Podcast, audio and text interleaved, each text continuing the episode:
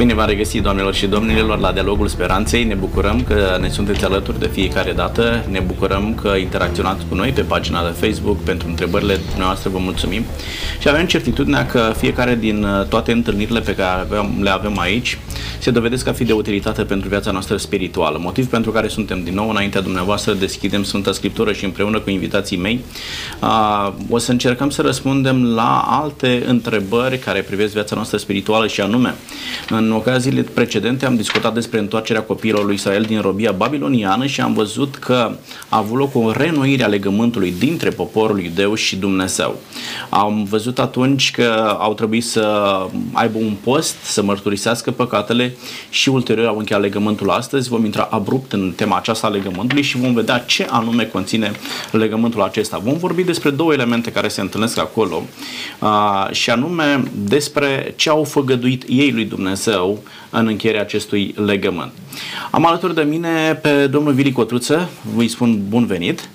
Bun regăsit. Domnul Vili Cotruță reprezintă astăzi Biserica Adventistă de ziua șaptea și vreau să ne spuneți cum anume înțelege biserica dumneavoastră legământul pe care l-au încheiat iudeii acolo, ce interpretare dați a ceea ce ei au stabilit și dacă ceea ce s-a stabilit acolo este valabil și pentru creștinătatea de astăzi. Vă mulțumesc pentru că sunteți cu noi. Cu drag. Lângă mine l-am pe domnul Gabriel Moisuc. Bine ați venit, Gabriel Iosif Moisuc, da? Uh, și atunci, noi ne-am cunoscut ca și Gabriel și apoi am mers pe, pe Iosif pentru că aveam atunci un invitat care îi spunea tot Gabriel și am exact. Spus rămânem pe Iosif. Da. Uh, domnul Iosif reprezintă Biserica Baptistă. Mă Bine bucur pentru că sunteți cu noi. Mă bucur, mă bucur. Vreau să ne spuneți cum înțelegeți dumneavoastră legământul acesta, dacă este de utilitate practică pentru noi astăzi și dacă avem de învățat ceva din istoria acestor, acestor oameni. Da? Domnilor, haideți să vedem, încep cu dumneavoastră, domnul Cotruță, ce anume a determinat pe oamenii aceștia să încheie un nou legământ? De ce era nevoie să reînnoiască legământul acesta? Când spunem reînnoim un legământ, înțelegem de aici că ei au avut un legământ cu Dumnezeu, da? Și au simțit nevoia la un moment dat să înnoiască legământul acesta. De ce? Istoria poporului evreu a fost o istorie de suișuri și coborâșuri. Au fost momente când ei au stat lângă Dumnezeu, dar în același timp au fost momente când ei s-au îndepărtat de Dumnezeu. Momentul acesta era precedat sau a fost precedat tocmai de un moment când ei s-au îndepărtat de Dumnezeu, Dumnezeu și-a retras protecția, deasupra lor au fost duși în robie, iar acum cineva care avea o inimă deschisă spre Dumnezeu a început o reformă și a trebuit reînnoit acel legământ cu Dumnezeu. Trist este că și în timpul nostru unii oameni rup legământul cu Dumnezeu și trebuie să-l reînnoiască, să refacă această legătură cu Dumnezeu. Mulțumesc tare mult. Domnul Iosif, ce, știu eu, ce parcurs au avut oamenii aceștia și dacă parcursul spiritual pe care l-au avut a fost cumva de natură să rupă legământul acesta? Adică ei au rupt legământul din cauza unui context sau efectiv a fost o decizie prin care s-a rupt legământul acesta, o decizie care le-a aparținut indiferent de circumstanțele prin care au trecut? Cartea lui Neemia vine imediat după robia babiloniană și robia babiloniană și asiriană a venit ca o pedeapsă din partea lui Dumnezeu pentru idolatria lor în mod deosebit. Dumnezeu îi avertizează de nenumărate ori să se întoarcă la, la Dumnezeu. Desigur, au ajuns în stări idolatre și din pricina um, alianțelor pe care le făceau împărații din Israel și din Iuda cu națiunile din prejur și în sensul acesta au îmbrățișat și părți din societățile cu care intrau în alianță, inclusiv parte de închinare. Și Dumnezeu le vestește prin proroci că dacă nu se întorc la căile Domnului vor fi judecați și ei nu iau aminte, are loc robia asiriană în care pleacă zece din semințiile lui Israel și nu mai știm nimic despre ele și apoi partea cealaltă cu Iuda pleacă în robia babiloniană. Cartea lui Neemia prezintă momentul în care aceștia se întorc din robie. După șaptezeci de ani de robie în care și-au uitat rânduielile lor și a uitat poate unul dintre ei chiar limba, că avem secțiuni din cartea lui Daniel, de exemplu, scrise în limba vorbită în Babilon, în aramaică, și uh, și-a uitat poate parte din închinarea la templu, pentru că nu mai exista templu, și cartea lui Ezra va uh, prezenta și uh, uh, nu doar zidirea templului, ci aducerea în închinare a, a templului. Și în momentul acesta din cartea lui Neemia vine pe un asemenea context, în care au fost dezrădăcinați, luați în robie, în care au fost puși înaintea unor alte sisteme religioase să se închine unor alți Dumnezei, și a fost cu adevărat o, o frământare. Cartea lui Daniel prezintă frământarea unui bărbat care a rămas credincios Domnului și care a ajuns recunoscut în, în Imperiu. Dar poporul de rând poate nu știau să citească, sau e o presupunere, sau poate n-au avut acces la cărțile sfinte în toată perioada aceea. Și acum reîntoarcerea lor presupune și o reîntoarcere la Dumnezeu. Și în sensul ăsta ei își aduc aminte de legământul pe care Dumnezeu le-a făcut și de legile pe care Dumnezeu le-a, le-a dat. Deci nu, nu a, n-a fost o, un, un refuz voit, nu ne mai place Dumnezeu, rupem, ci au fost pedepsiți din pricina idolatriei lor și o perioadă de, destul de lungă de timp nu mai au nici închinare la templu, nici... Exact, dar mă gândesc și cauza pentru care ei au ajuns în robie este tocmai rupele acestui legământ. În momentul în care ei au întors spatele lui Dumnezeu și au început să se închine la alți Dumnezei, da, ne aducem aminte de atmosfera religioasă de la templu descrisă în cartea lui Ezechiel. Da? Oamenii au început să aducă alți Dumnezei în templul de la, de la Ierusalim, care era încă în, în picioare, încă funcțional, și acela a fost momentul în care ei au rupt legământul lui Dumnezeu. Drept cauză au ajuns în robie și la întoarcere era natural, da? Ei se refacă ei an, an de zile au zis, merge și așa. A văzut că Dumnezeu nu-i judecă și au zis, a, putem și așa, e ok, amestecăm pe Dumnezeu cu celelalte lucruri. Are loc robia și când se întorc din robie zic, cu Dumnezeu nu merge. Și atunci se reîntorc la... Și eu dau seama de necesitatea reînnoirii, vă rog. Ați subliniat un lucru foarte important. Sincretismul religios este foarte periculos. Ei încercau să-L împace și pe Dumnezeu, să slujească și lui Dumnezeu, dar în același timp și zeităților popoarelor care îi înconjurau. Și amestecau religia sau credința pe care Dumnezeu le-a lăsat-o lor, credința cea curată, cu tot felul de obiceiuri și zeități care veneau de la popoarele respective. E un semnal de alarmă și pentru noi cei de astăzi, creștinii care avem Sfânta Scriptură, avem Biblia, Cuvântul lui Dumnezeu, să vedem în viața noastră obiceiurile pe care le avem vin de aici, de la Mântuitorul Iisus Hristos, de la apostoli, sau vin de, pe la, de prin alte locuri. Da, acum dacă ne gândim și la contextul religios și la mentalitatea vremii, ei erau pe marginea prăpăstiei când erau atacați de, de popoarele din jur, ei erau conștienți de o, o eventuală invazie a babilonienilor și au încercat să găsească soluții, pentru că la data aceea mentalitatea era următoarea: lupta se dă între Dumnezei, care popor are Dumnezeul cel mai puternic? Și atunci au spus, ok, avem noi pe Dumnezeul nostru, dar haideți să împrumutăm și alți Dumnezei, cu cât să avem mai mulți Dumnezei, aceștia se dovedesc că a fi mai puternic, mai ales că ei luaseră Dumnezei din zona aceasta a asirienilor, da? Și le-au adus în, în templu. Au spus, doar în felul acesta facem față atacurilor din, din exterior. Și tocmai, tocmai robia babiloniană le-a demonstrat că apelarea la alți Dumnezeu nu-i salvează din robie, ci mai degrabă, mai curând, îi duce în robie. Iar salvarea vine tocmai de la Dumnezeul pe care ei l-au abandonat. A fost o lecție de viață și de moarte pentru ei. Și tocmai lecția aceasta uh, îi aduce la înnoirea acestui legământ.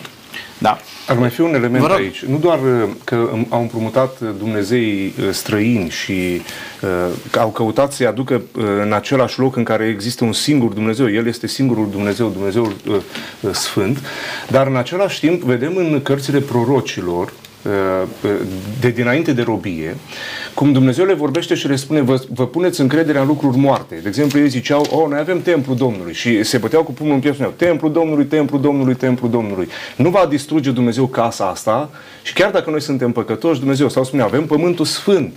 Sau spuneam, la, noi avem scrierile sfinte. Nu contează interiorul nostru, că suntem păcătoși, că suntem idolatri, că suntem plini de tâlhării, de minciuni, de ură, de crimă în, în națiunea lui Israel. Noi dacă avem aceste lucruri pe care le considerăm sfinte, din pricina acestor lucruri Dumnezeu ne va ține. Și Dumnezeu spune, voi ziceți templul Domnului, îl distrug cu totul. Să înțelegeți că Dumnezeu este viu și nu, că ține, nu ține de o piatră, de o, un obiect de închinare. Nu ține, Dumnezeu poate să distrugă toate aceste lucruri ca să-L cunoașteți pe El că este viu. Și aici, în robia aceasta lor, se vede și înțelegerea greșită a relației cu Dumnezeu. Toate acestea, templuri, au niște lucruri pe care Dumnezeu le-a îngăduit ca să-i ajute în relația lor directă cu Dumnezeu. Pe când ești început să-și pună încrederea în lucrurile acelea și să-L uite pe Dumnezeu. Și Dumnezeu i-a ajutat să înțeleagă că important nu este templul, ci Domnul templului. Exact, da? Doar exact. În momentul în care ei stau atașați de Dumnezeu, atunci pot avea izbândă. Vă rog, domnul Cotruță.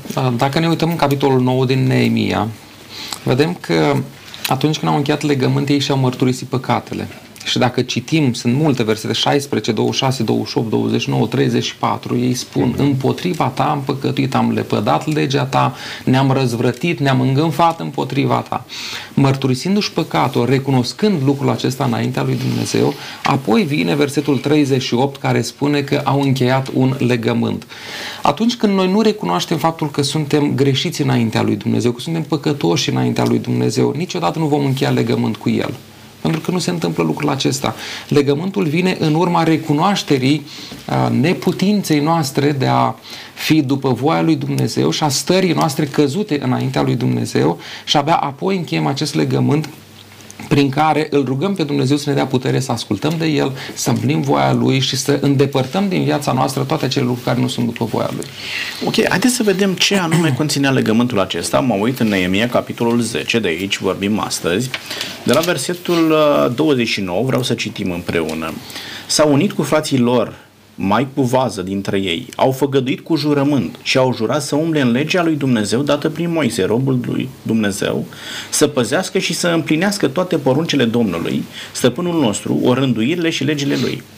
Am făgăduit, uh, luăm versetul treizeci și unu pentru că uh, vorbește pe aceeași uh, direcție, să nu cumpărăm nimic în ziua sabatului și în zilele de sărbătoare de la popoarele țării care aduc de mâncare, de vânzare în ziua sabatului, mărfuri sau altceva de cumpărat, și să lăsăm nelucrat pământul în al șaptelea an și să nu cerem plata niciunei datorii.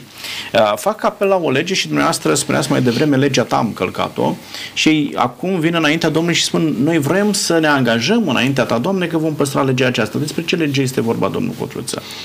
Vedeți, prin Moise, Dumnezeu transmisese legea lui și îmi place cum spune versetul acesta: au uh, făgăduit cu jurământ și au jurat să umble în legea lui Dumnezeu dată prin Moise.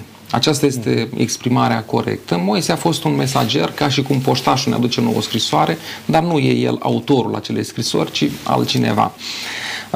În Vechiul Testament, prin Moise, Dumnezeu a transmis mai multe legi. Una dintre ele este legea morală, sau așa cum o numim noi astăzi, legea celor zece porunci, care fusese încălcată de către ei. O altă lege, tot transmisă prin, prin Moise, era legea jertfelor. Atunci când păcătuia un om, mai cu vază sau mai fără vază, erau jertfe diferite care trebuiau aduse. Când păcătuia o căpetenie, erau ritualurile acestea. Toate acestea arătau către Mântuitorul Iisus Hristos, mielul lui Dumnezeu, care avea să ridice păcatul lumii. O altă lege era legea civilă, cum să faci cu moștenirile, cum să împarți și așa mai departe. De asemenea, era legea sănătății. Când cineva are o bubă sau o umflătură sau ceva nu este în regulă, să meargă să cerceteze cum să izoleze, și tot trăim în perioada aceasta a izolării, da? De asemenea, era tot în legea aceasta a sănătății specificat ce e bine de mâncat, ce nu e bine de mâncat, cum să trăiască omul în așa fel încât să respecte ceea ce Dumnezeu a pus. Ei, aceste legi ei le-au încălcat, pentru că popoarele din jurul lor nu respectau legile acestea, ci aveau altfel de legi decât cele date de către Dumnezeu. Deci vorbim de mai multe legi, da? Din ce ați amintit dumneavoastră, și ei au spus: le-am încălcat, am văzut că ne-a dus în robie încălcarea aceasta și acum trebuie să reluăm legile aceasta. Uh, domnul Iosif, spuneți-ne, legile acestea ei au putut să le păstreze în momentul în care au ajuns în robia babiloniană? Sau acolo funcționau alte legi și au spus: e mai convenabil să le uh, păstrăm pe cele din Babilon decât pe cele din Ierusalim? Toate aceste legi civilă, ceremonială sau care țin de bunul mers al societății sunt prezentate în Scriptură ca fiind o singură lege, legea lui Moise, adică toate sunt, legea morală, toate sunt date de Dumnezeu prin, prin Moise și în percepția lor erau legea lui, legea lui Dumnezeu, iar ei o numeau legea lui Moise, trăiau sub legea lui Moise. Împărțirea aceasta ceremonială, civilă, nu apare în termenii aceștia în Scripturi, dar noi o, o putem vedea prin modul în care uh, ei aplicau în societate și atunci putem vorbi despre segmentarea aceasta, dar este o singură lege, legea lui Moise. Cert este că în Babilon uh, există o luptă împotriva dumnezeilor cu care veneau popoarele astea în Imperiu. Uh, Imperiul Babilonian îi cucerea și apoi încerca să îi pună sub autoritatea Babilonian, babilonienilor și prin religie și prin cult, cult religios. Și, într-adevăr, anumite legi au fost uitate de ei, chiar dacă, de exemplu, în Daniel, îl găsim pe Daniel care luptă să nu se spurce cu mâncărurile împăratului și cere să-i se dea de mâncare lucruri care erau considerate curate în legea lui Moise, în legea poporului Israel. Dar nu știm sigur cât de mult au avut puterea să, să primească asemenea lucruri din partea babilonienilor. E posibil să fi fost forțați unii dintre ei, posibil să... Ce, ceea ce a refuzat Daniel făcea parte din, din legea aceasta. Da, era, era o lege da. care ținea de uh, uh, hrană, de gastronomie, de uh, poporul Israel avea mâncăruri considerate curate și mâncăruri considerate necurate. Uh, și era, era o chestie tot dată de Dumnezeu prin dată, Moise. Da, era, de era prin o Moise. chestiune dată de Dumnezeu prin Moise pentru poporul Israel, specific în ea era distinția dintre, cel, dintre ei și celelalte popoare. Celelalte popoare mănâncă toate lucrurile astea, voi sunteți un popor ales, pus deoparte, în domeniul acesta al hranei trebuie să aveți distinția aceasta față de ei. Și în sensul acesta nu știm foarte sigur dacă ei s-au pângărit sau nu cu mâncăruri de acestea. Cert este că a existat o uitare a legii, pentru că aici în hotărârea lor, în jurământul nou pe care îl fac, ei nu, nu inventează o nouă lege. Ei nu zic, facem un jurământ nou cu Dumnezeu și noi, ci ei se raportează de... la, la legea lui Moise și zic, o, uite, în Babilon ne-am căsătorit cu fete din popoare străine, că toate că legea lui Moise ne spunea, nu, căsătoriți-vă în... și ei totuși s-au căsătorit. Sau... E foarte posibil ca în Babilon, că asta era întrebarea, ei să fi renunțat la, la multe din legile acestea pe care le, le primiseră înainte de robie. Și mai este și aspectul trecerii legilor lui Dumnezeu înspre generații, pentru că a fost o robie lungă. Posibil ca unii din părinți să nu mai fi ținut așa de tare când le-au zis la copii anumite lucruri. Și acum ei se întorc, se întâmplă și în, în, în Ezra, legea Domnului este citită în auzul urechilor lor și când este citită legea lui Dumnezeu, pe ei cuprinde, cum spunea domnul Vili, o profundă stare de căință, de pocăință și de aici începe dorința de a se reîntoarce la legile de, dinainte. Folosiți doi termeni și aș vrea pentru cei care ne urmăresc să nu se creeze o confuzie. Legea lui Dumnezeu și legea lui Moise este unul și același lucru sau sunt două legi diferite? Desigur că Dumnezeu îi dă lui Moise legea, dar uh, uh, în limbajul vechi testamentar sunt unul și același lucru. E unul și același lucru, da? da? Adică legea aceasta exista și înainte de Moise sau a apărut odată cu Moise?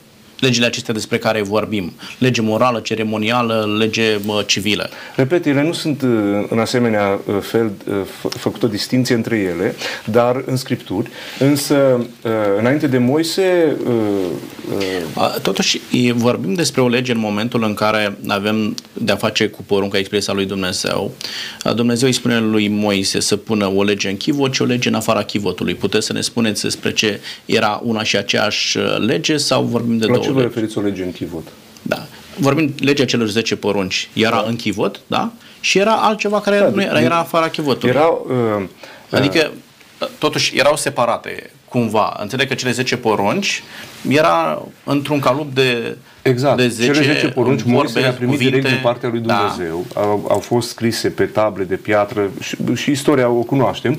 Și ele rămân ca o mărturie pe baza cărora sunt construite celelalte. În ideea asta zic că se face o distinție totuși între cele zece porunci și celelalte legi, știu eu, care țineau de liturgica de la templu, eu mă la legi ceremoniale. La terminologie, vedeți, nu avem în Scriptură un pasaj nici în Levitic, nici în altă parte în care să se, să se spună acum astea le aplicați numai în templu. Voi sunteți sfinți și curați numai în templu, că astea sunt legi ceremoniale. În societate vă permiteți să jucați oricum altfel. Nu în sensul ăsta, ci legea lui Dumnezeu se aplica la toate domeniile vieții, dar aplicabilitatea lor nu vorbesc, putem vedea... Nu vorbesc de, de, de zona de aplicare, ci mai degrabă de scopul lor.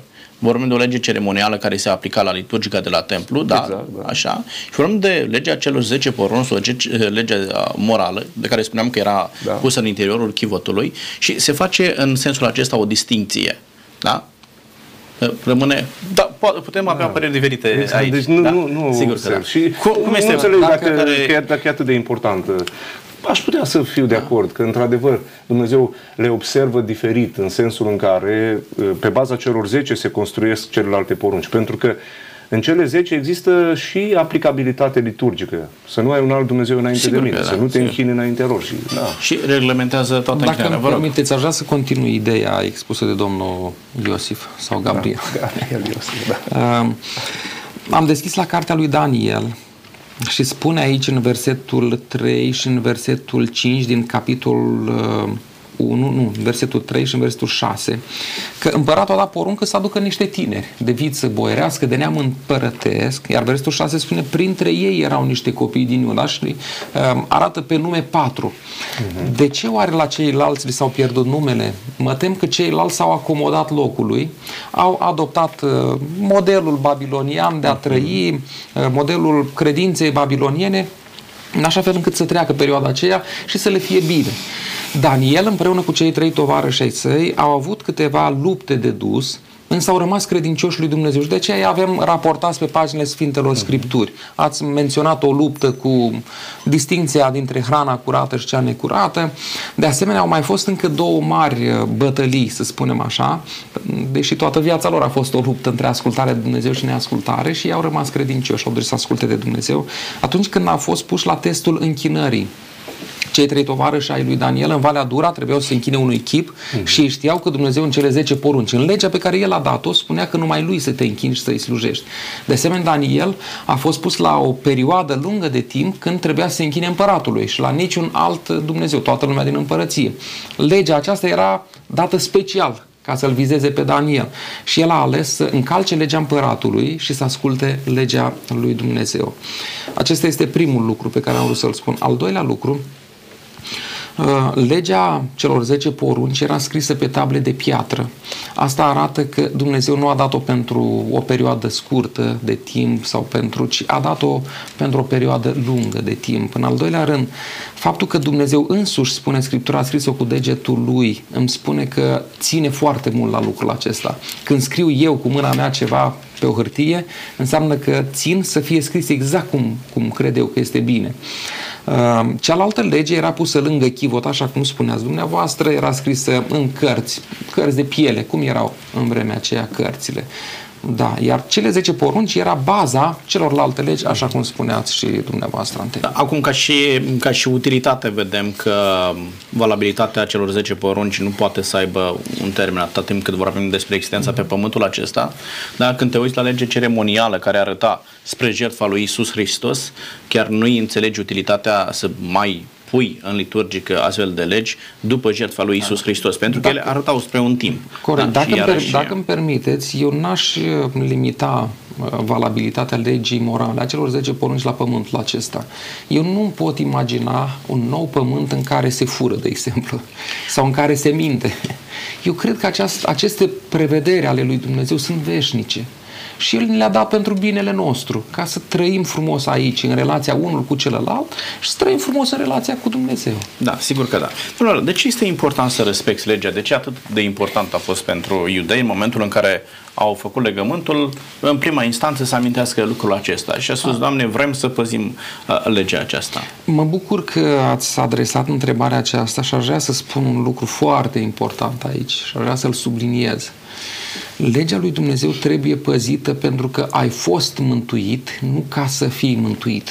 Uh-huh. Deci sper că s-a înțeles foarte bine lucrul acesta. Noi prin păzirea sau prin ascultarea de Dumnezeu nu plătim mântuirea noastră. Nimeni nu poate să facă treaba aceasta. Mântuirea noastră a fost plătită la cruce de Domnul Iisus Hristos. Iar după ce sunt cetățean al împărăției lui Dumnezeu, am primit mântuirea prin jertfa Domnului Iisus Hristos, Dumnezeu îmi spune, uite cum arată un copil al meu, trăiește așa, așa, așa, așa. Și atunci eu ascult de el, împlinesc aceste lucruri în viața mea cu ajutorul lui prin Duhul Său. În momentul în care ați spus lucrul acesta, mi-am adus aminte de două, de două tablouri. Uh, unul care mi-a strânit zâmbete și anume, e ca și cum te-ai aștepta, uh, dacă nu treci pe roșu, să vină polițistul și să te premieze. Da? Că ai păzit legea, uite, eu te premiez. Și în al doilea tablou, ceea ce spunea Mântuitorul Iisus Hristos netrebnicilor, n-ați făcut decât ce erați da. datori să faceți. Da? Adică păzirea legii lui Dumnezeu nu faci, Doamne, uite, îți dau la troc ascultarea mea, merit. Da, e un schimb uh-huh. uh, și tu mă mântuiești, nu nici pe departe, ci uh-huh. pentru că l-ai cunoscut, l-ai permis lui Dumnezeu să intre în viața ta, uh, păzești legea aceasta. Da? Gretor este și contextul în care Dumnezeu dă legea prin Moise. Vedeți, Dumnezeu nu le zice, era în robia egipteană, poporul Israel era la rob, în Egipt. Și Dumnezeu nu vine la poporul Israel și le zice, vă dau zece legi, zece porunci, să văd dacă le țineți și după aceea mă mai gândesc dacă vă mântuiesc sau nu din, din puterea Egiptului, dacă vă salvez sau nu din puterea Egiptului. Dumnezeu trimite pe Moise și cu mână tare prin Moise Dumnezeu îi scoate din robia Egiptului, îi aduce înspre, sau începe drumul înspre țara promisă și în călătoria aceasta a lor Dumnezeu are o întâlnire cu ei, acolo le dă legile lui. Dar ei deja erau poporul lui Dumnezeu, deja intraseră într-o relație cu Dumnezeu, fiind izbăviți din poporul, din robia egipteană, Dumnezeu după aceea caută să-i formeze. Și într-adevăr și învățătura Noului Testament vis-a-vis de mântuire poate fi înțeleasă și în imaginea aceasta.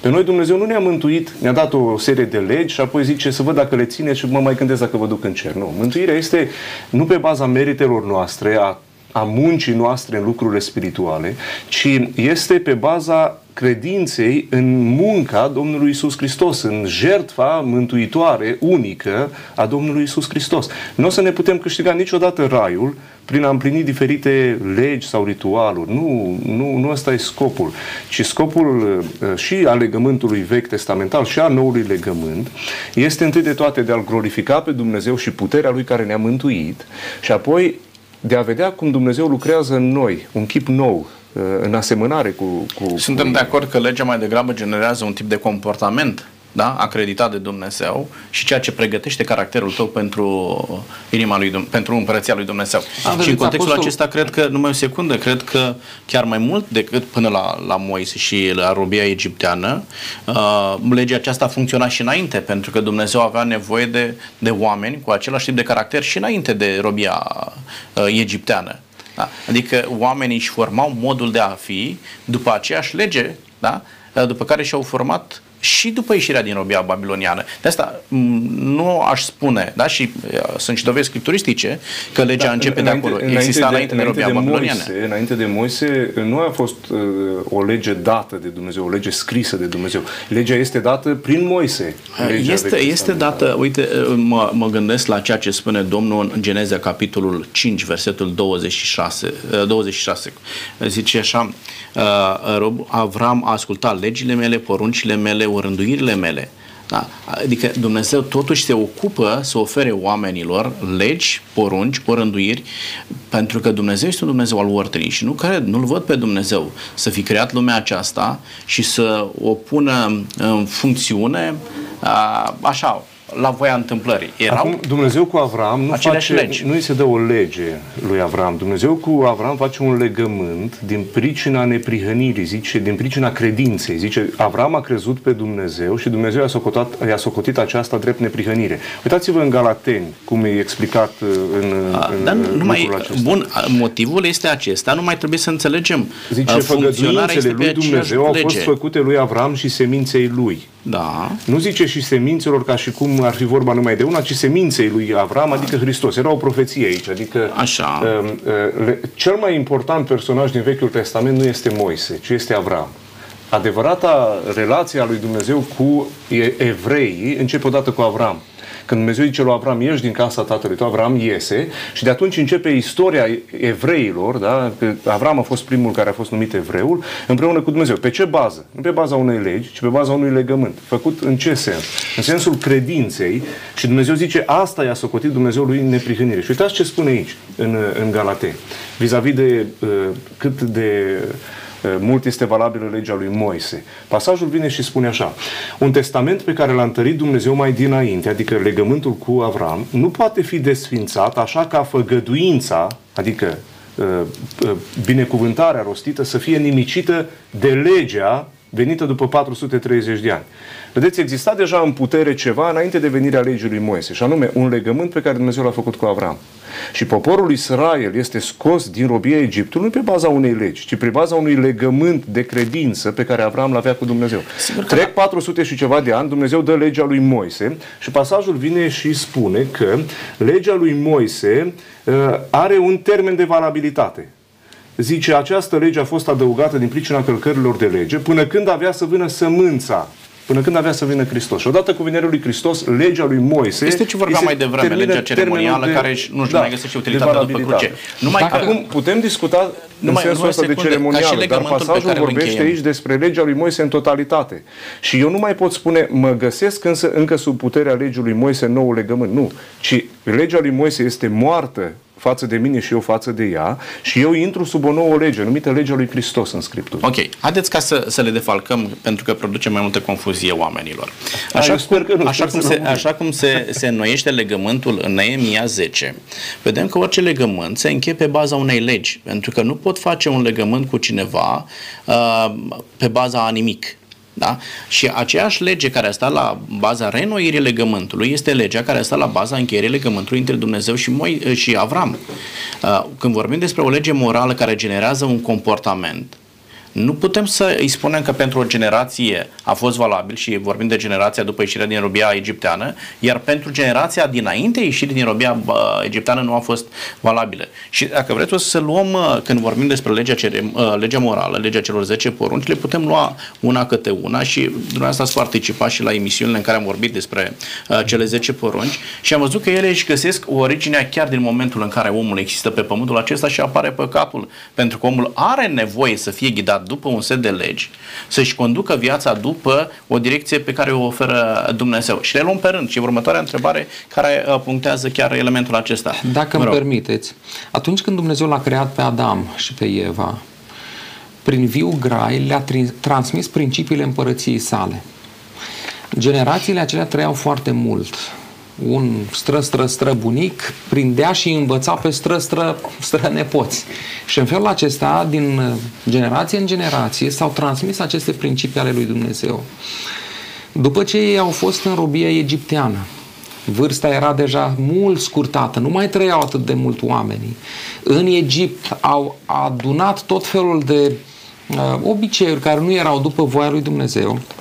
Și atunci, din cauza aceasta, cred că Dumnezeu a dat sub formă scrisă legea. Pentru că dacă noi căutăm principiile din cele zece porunci, le găsim păstrate înainte de a fi în formă scrisă, date prin Moise, de către Dumnezeu. Găsim aceste principii înainte, în Sfânta Scriptură. Ei, legea scrisă a fost dată tocmai din cauza aceasta, ca oamenii să revină la aceste principii ale viețuirii după voia lui Dumnezeu.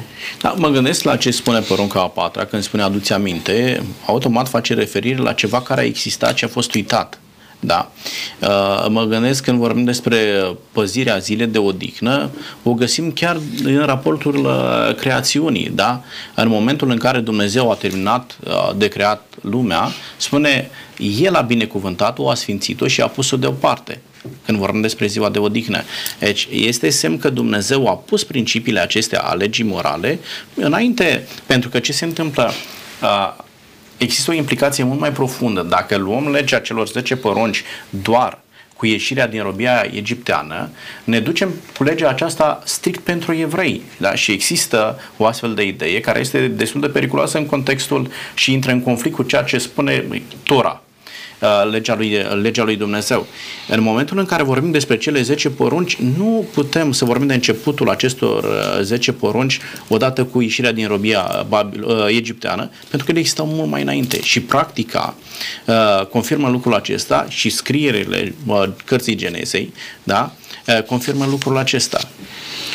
De asta aici ca, și, ca să încheiem, nu știu, vă rog. Suntem acesta. un pic diferiți aici. Dar da, sigur, e, e normal. Aș vrea să reiterez faptul că legea nu mântuiește. Pentru că unii oameni acuză pe da, nu de asta o anumită parte, nu, numai da. un pic, pe o anumită parte a creștinilor de astăzi, că ei susțin că prin lege suntem mântuiți. Nu, mântuirea vine prin har, prin credință, prin Domnul Iisus Hristos. Rolul legii este cu totul altul. Să-mi arate drumul pe care trebuie să merg după voia lui Dumnezeu. Ăsta e rolul legii. Nu să mă mântuiască. Ci îmi spune, după ce eu am fost mântuit, trebuie să trăiesc în felul acesta ca să fiu un copil. Tocmai asta spuneam, că același rol exista și înainte de robia babiloniană și după. Domnilor, mai departe, Neemia, capitolul zece. Aș vrea o singură subliniere, dacă se poate. În, în sensul în care să prezint un pic și perspectiva mea vis-a-vis de ce spuneți. Deci, legile pe care Dumnezeu le dă prin Moise, a spus că erau scrise și în altă parte înainte de aceasta și erau scrise în scrierile Vechiului Testament. Scrierile Vechiului Testament încep cu cărțile lui Moise. Geneza este scrisă de Moise. Nu, nu era o carte apărută din neant, un autor necunoscut, nu, și Moise. Evreii care s-au născut din Avraam au îmbrățișat-o. Nu, ci Geneza este scrisă de Moise, cel mai probabil după ieșirea din poporul, din robia egipteană, în călătoria lor spre Canaan. Și Dumnezeu îi dă această descoperire a începutului lumii și el scrie povestea creației, istoria creației și toate celelalte. Parte din legea pe care el o primește de la Dumnezeu, el o aplică în istoriile de dinaintea lui, de exemplu Cain și Abel. Noi nu știm ce se întâmplă acolo până când nu citim în lege jertfele da, pentru dar, păcat. Nu, stați o secundă. Sau ce spuneați dumneavoastră? Cronologia nu începe cu Moise. Deci vorbim despre scrierile lui Moise, vorbim despre revelație. Cronologia o găsim în cărți, adică nu putem... Foarte adevărat, da, nu sper putem să mă fi înțeles bine. Cronologia deci, cu Moise. Scrierea legii lui Dumnezeu începe cu, cu Moise. Nu au fost alți autori. De exemplu, unii vorbesc despre Hammurabi, codul lui Hamushi, scrierile... Acestea sunt lucruri străine nu, aici de suntem, suntem da? pe aceeași direcție. Dar unde a fost atunci scrisă legea lui Dumnezeu? În, în cei de dinaintea lui Moise. Și uitați, Pavel în epistola către Roman spune așa: fiindcă ce se poate cunoaște despre Dumnezeu le este descoperit în ei, căci le-a fost arătat de Dumnezeu. În adevăr, însușirile nevăzute ale lui Dumnezeu, puterea da. lui Dumnezeu veșnică, dumnezeirea lui, se văd lămurit de la facerea lumii când te uiți cu băgare de seamă în ele, în lucrurile făcute de el. Așa că nu se nu pot se... dezvinovăți. Ei, tocmai, tocmai. Vedeți, Dumnezeu a dat despre sine uh, oamenilor puterea să-L cunoască. Unde? În modul cum a creat ființa umană, cum a creat lumea. Dar în mod specific, uh, poruncile și legile încep odată cu Moise. Vorbim de scriere, ce spunea domnul da. Cotruță mai devreme, și dumneavoastră ați amintit foarte bine. Vorbim despre o revelație lui Dumnezeu în creație, da? Și exact. aici vorbim da. în faună, vegetație și om, da? Dumnezeu, și ce ați amintit dumneavoastră, că nu se pot dezvinovăți și reia doi cu paisprezece Roman, da, revelația lui Dumnezeu da, în conștiința exact. umană. Deci a existat revelație și până la Moise, fără doar și poate. De Dar una generală. Da, nu atât de specifică de... precum da, legea lui Moise. Cu atât mai mult. Pentru că Dumnezeu ceea ce este specific Avram, în legea scrisă. Legea lui Moise. Da, atenție, ceea ce Dumnezeu dă specific în legea scrisă a lui Moise, găsim în revelația generală lui Dumnezeu de până la Moise. Deci vorbim de o revelație nescrisă, da, până la Moise.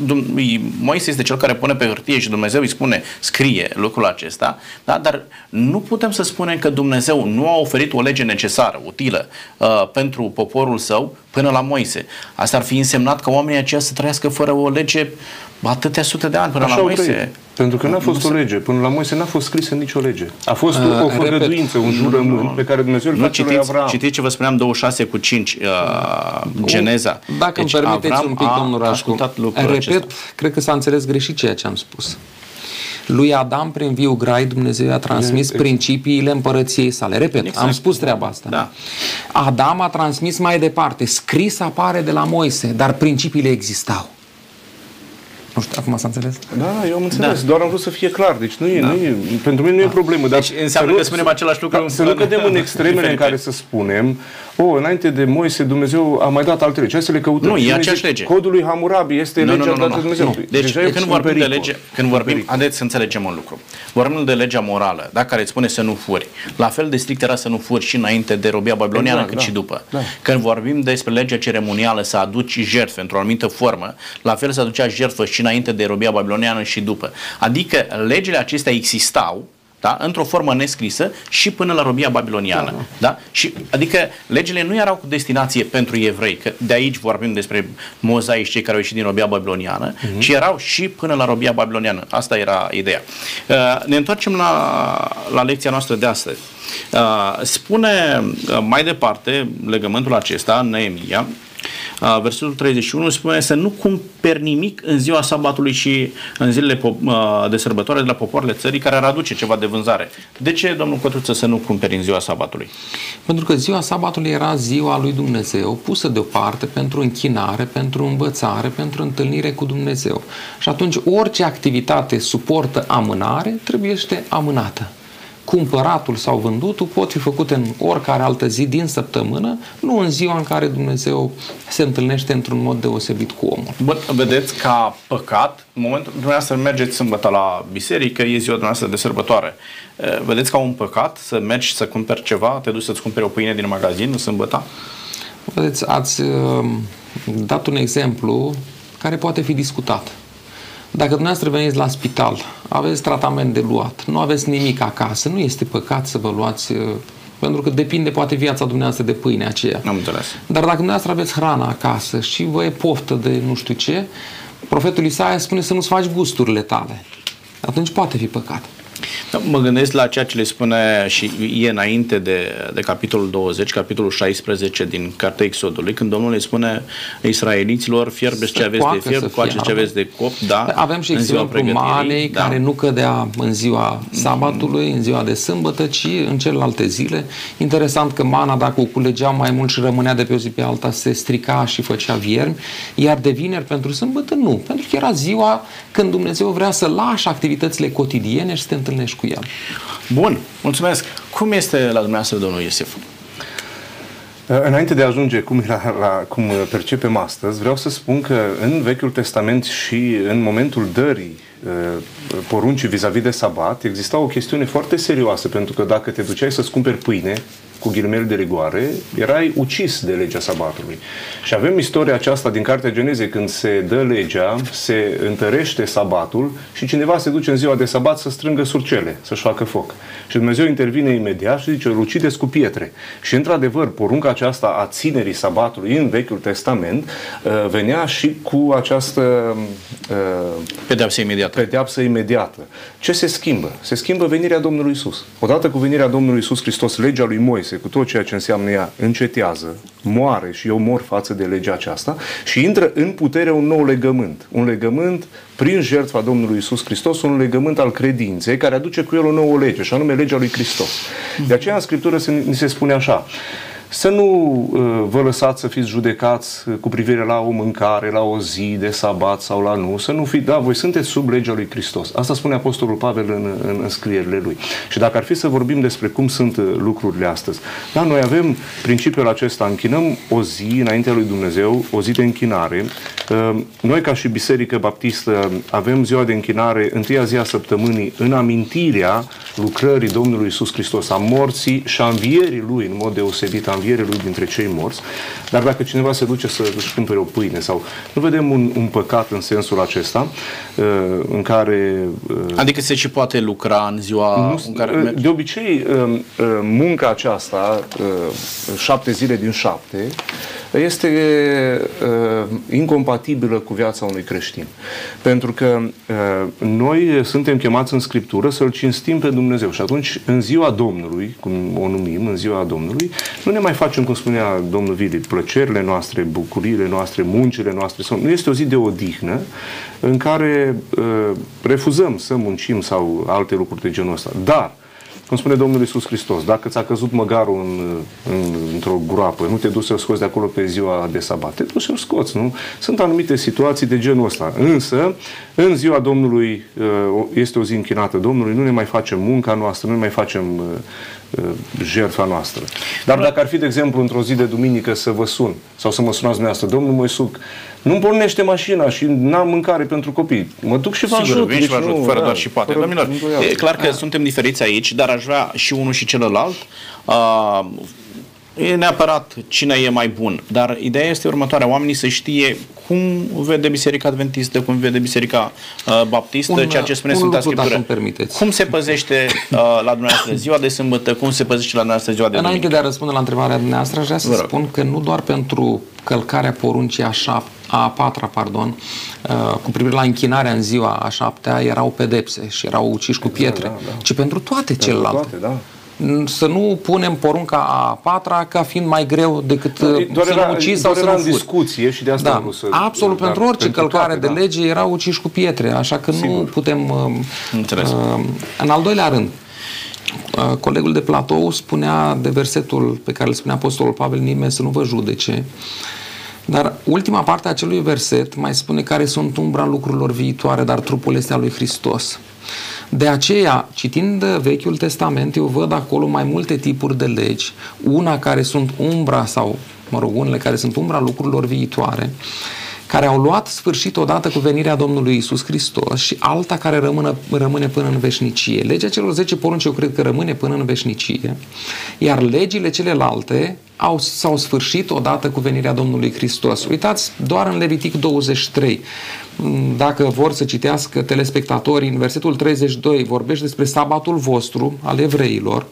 Erau acele sărbători care le găsim în legea ceremonială, să-i spunem, sau a jertfelor, sau cum vreți dumneavoastră să o numiți.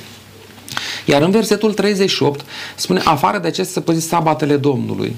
Se face distinție în Vechiul Testament între unele și altele, ce erau ale evreilor și s-a încheiat la moartea Domnului Hristos cu acel sistem și ce rămâne pentru toată lumea.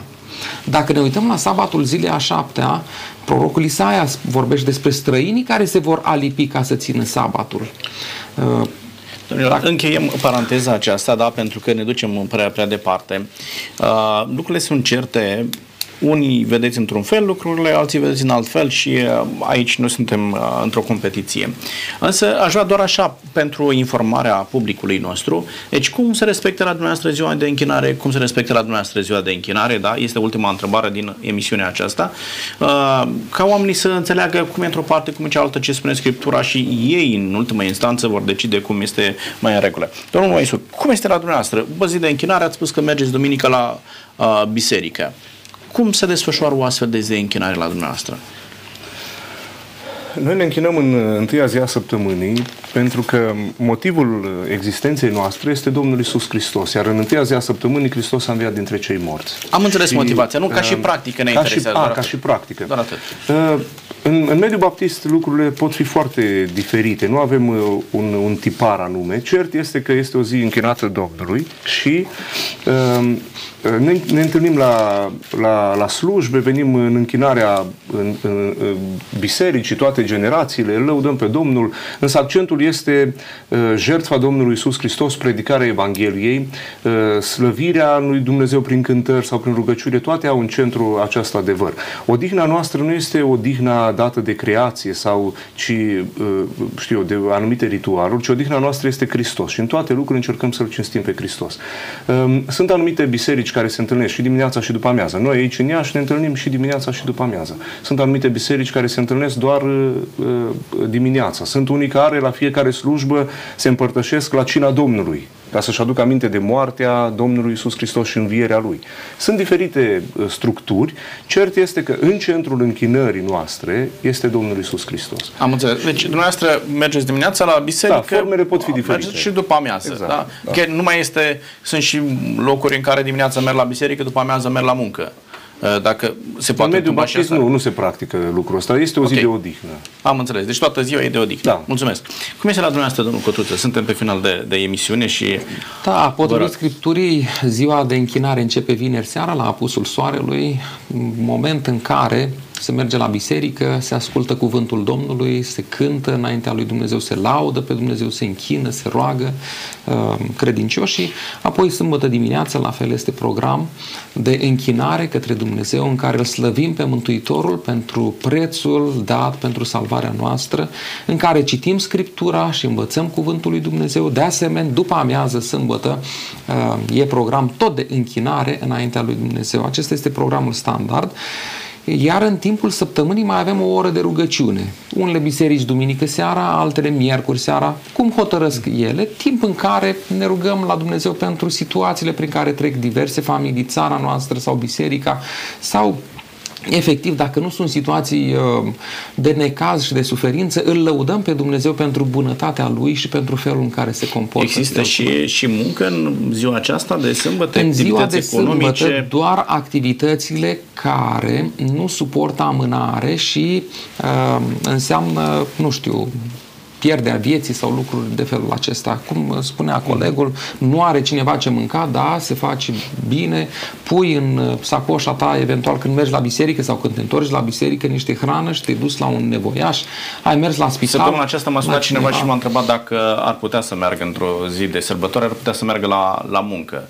Decât să vină la biserică, i-a cerut să meargă la muncă. Uh-huh. Cum îi răspundem într-o astfel de situație? Îi răspundem că e zi de închinare și nu de muncă. Am înțeles. Adică nu sunt o conștiință pentru el. I-am spus în ultima instanță, tu ești cel care decizi. Corect. Însă Scriptura spune că atunci trebuie să mergi la, la biserică, da? Da. Un singur lucru aș vrea să mai...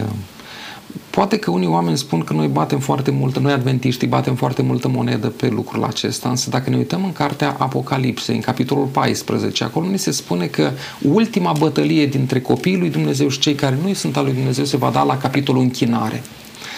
Cum te închini și ne anunță că este, este gata. Vă mulțumesc tare mult. Sunt sigur că erau foarte multe lucruri importante de spus.